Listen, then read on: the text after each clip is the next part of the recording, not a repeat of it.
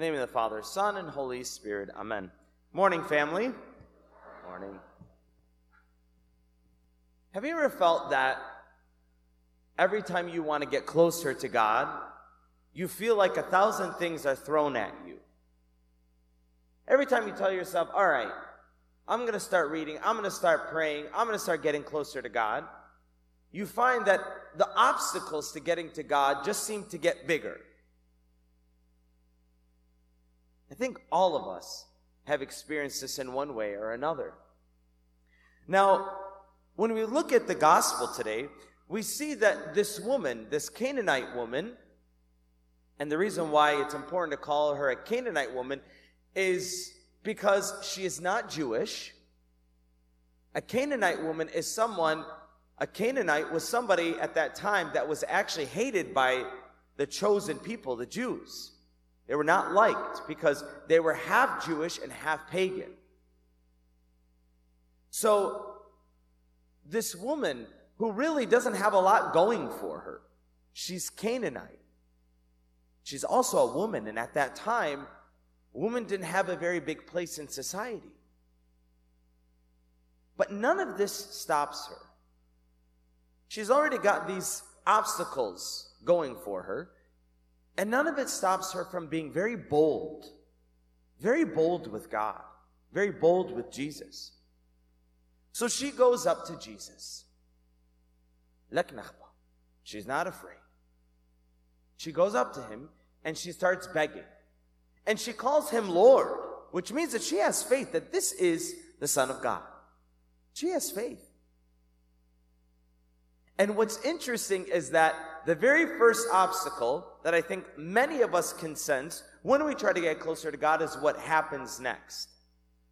She asks, she kneels, and it, and it says, and Jesus answered her not a word. Jesus is silent with her.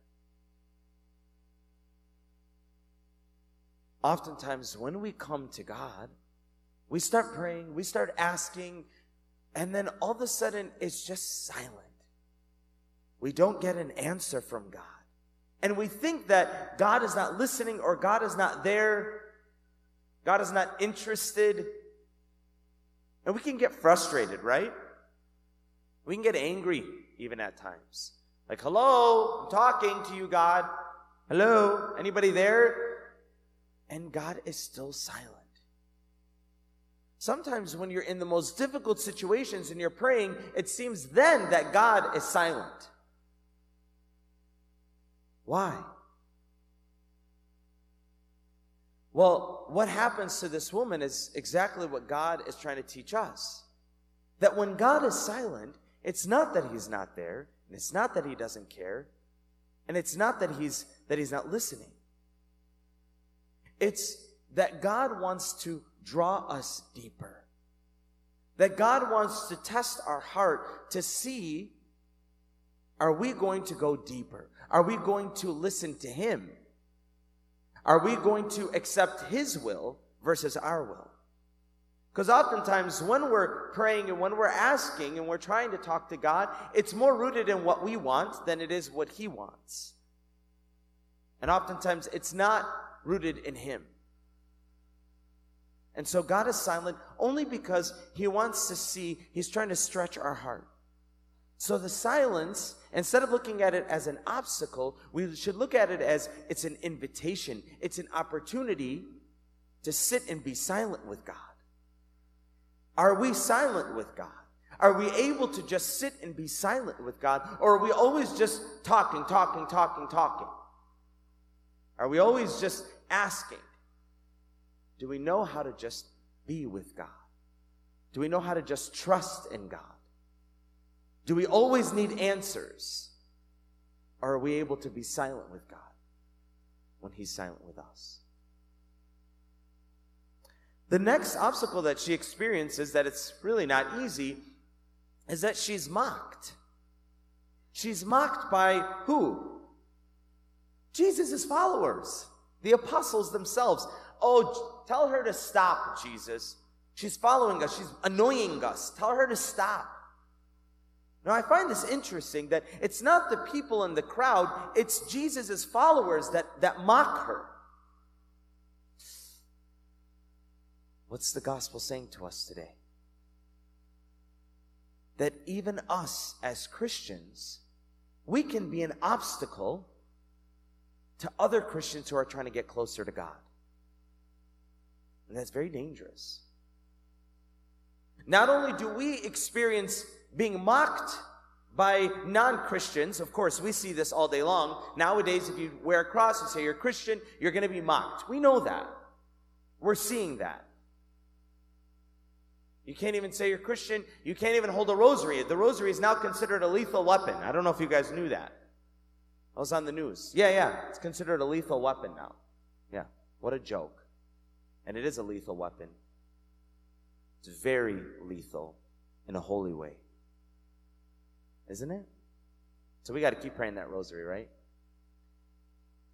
But what's scary is that we need to realize that oftentimes we as Christians, we are being an obstacle. Sometimes we are mocking or we are getting in the way of other Christians getting closer to God by our by our example, our poor example.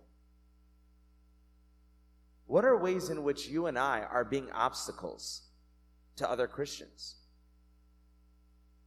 Oftentimes, when we see somebody trying to, to do right, we put them down or we make fun of them, we mock them. Or we try to make it seem like, oh, it's not really that big of a deal. You're fine. Because we want to fit in. Because we want to be cool. And we're not really helping that person. We're becoming an obstacle to that person. So don't be afraid. Don't be afraid of the obstacles that will come, the people that will mock you, and we ourselves. We need to get out of the way. Another one that she experiences as she's trying to get closer to Jesus is that she's blatantly rejected. She's rejected. It seems as though God is rejecting her because Jesus answers, not only is he silent with her, now it seems like he's telling her no. He says to her, I only I came for the lost sheep of Israel. I came for the Jews first. So it seems as though God is just flat, flat out saying no to her. And oftentimes, when we come to God, it seems as though God is saying no to us. We ask for something, and it's maybe maybe we're not even asking for anything really that like that big. It's not like sometimes we're not asking for like a house on the water. Okay, I can understand that. Oh, you're asking for like a you know a mansion. Okay, that's a little you know it's not necessary. But this woman is asking for something very essential. She's asking for the healing of her daughter. And it seems as though God is saying no to her. Why? Why would God say no to something good? Because we don't understand God's bigger plan. And what I love about this is that God, that Jesus here makes it seem as though he's saying no to her. Again, he's not actually saying no. And when you and I think that God is saying no to us for something, it's actually that he's not saying no. He's making us think that he's saying no because he wants to see again. This is an opportunity. This is an invitation. Trust me more. Believe in me more. Pray more. What are you going to do? It's up to you.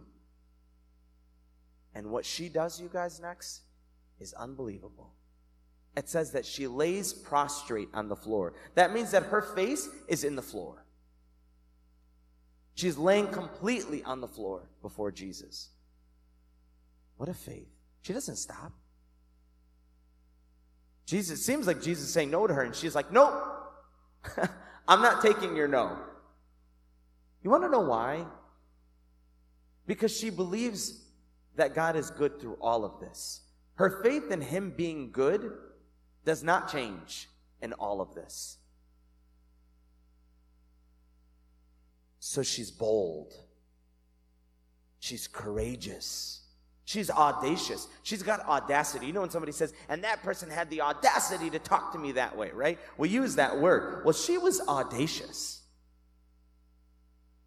She was not playing around. She put her face to the ground. The next obstacle that she experiences is that she's actually humiliated. She's humbled by Jesus. Ooh. Being humbled is not easy. How does Jesus humble her? Well, guess what? Here, Jesus actually says something that can be a little confusing. He says, It is not fair to take the food that belongs to the children and throw it to the dogs. Which basically, what Jesus is saying is that the Canaanites are likened to the dogs, and the Israelites are the children. So basically, the Israelites deserve the food, and you guys deserve what comes after. You deserve the crumbs, like a dog who eats after its master. That's kind of painful here. It seems as though Jesus is humiliating her, even, which he's not. What Jesus is doing is he's humbling her, he's making her realize her place. He's helping her see her place. Now, being humbled by God is not easy. And we are oftentimes we're humbled by a lot of different things that happen in our life where we have to face the reality of who we are. We have to face the reality that we are not God and that we're not perfect and that we don't have it all together and that we're not always right. Oftentimes, situations will come in our lives where God is trying to humble us and He's trying to teach us, not because He's embarrassed or because He wants to be mean to us, but because He wants us to realize our weakness. He wants to realize who we are before Him and that really without Him we have nothing. And that we don't actually deserve anything. Really, we don't deserve anything. Even though we don't deserve anything, He gives us everything. And so, how this woman responds is so beautiful. She basically takes Jesus' argument and she uses it against him. You know what she says? She says, You know what? Fine, Jesus. Maybe I am a dog and I only deserve crumbs, but I believe that you are so good that even though I deserve crumbs, you are going to give me the full loaf. That's basically what she says to him. She says, Yes, Jesus, but even the dogs eat the, the crumbs that fall from its master's table. So I deserve crumbs at least. But I know you're not going to give me crumbs. I know you're going to give me everything. What a faith this woman had. She didn't stop. She was bold. She was courageous, but she was also humble. Oftentimes we get mad at God and we actually we, we, we actually even get angry at the people around us who are trying to, to mold us, who are trying to teach us, who are trying to show us, who are trying to make us better. And we get angry. And this woman, she could have got angry. She could have turned to Jesus and said, Who do you think you are talking to me that way? Which most of us probably would have answered that way. Most of us would have turned to that, to that man and say, How dare you call me a dog? How dare you call my people dogs? She could have got defensive. She could have got angry and she humbled herself. And it was in that humility, it was in that prostrating herself and being weak before God that she was able to receive everything from Him. So, guys, the obstacles are not obstacles. They can seem like it, but they are opportunities. They are invitations to go deeper, for our faith to grow even more. But in that obstacle, it is up to us it is up to us whether we are going to keep pushing, whether we are going to prostrate, whether we are going to humble ourselves, whether we are going to continue praying, or we're going to get angry. We're going to want to give up. We're going to want to blame people. We're going to want to blame God. That's up to us. It's in our hands. So, whatever it is that you're finding to be an obstacle, it's not an obstacle today, it's an opportunity, it's an invitation. So let us ask God to give us the grace of perseverance and humility and to be bold, to not be afraid to ask for great things, to not be afraid to, to be bold to ask for great things and to not stop, to trust that God is good and that even though we deserve only crumbs, He will give us the whole loaf. Amen. Father, Son, Holy Spirit.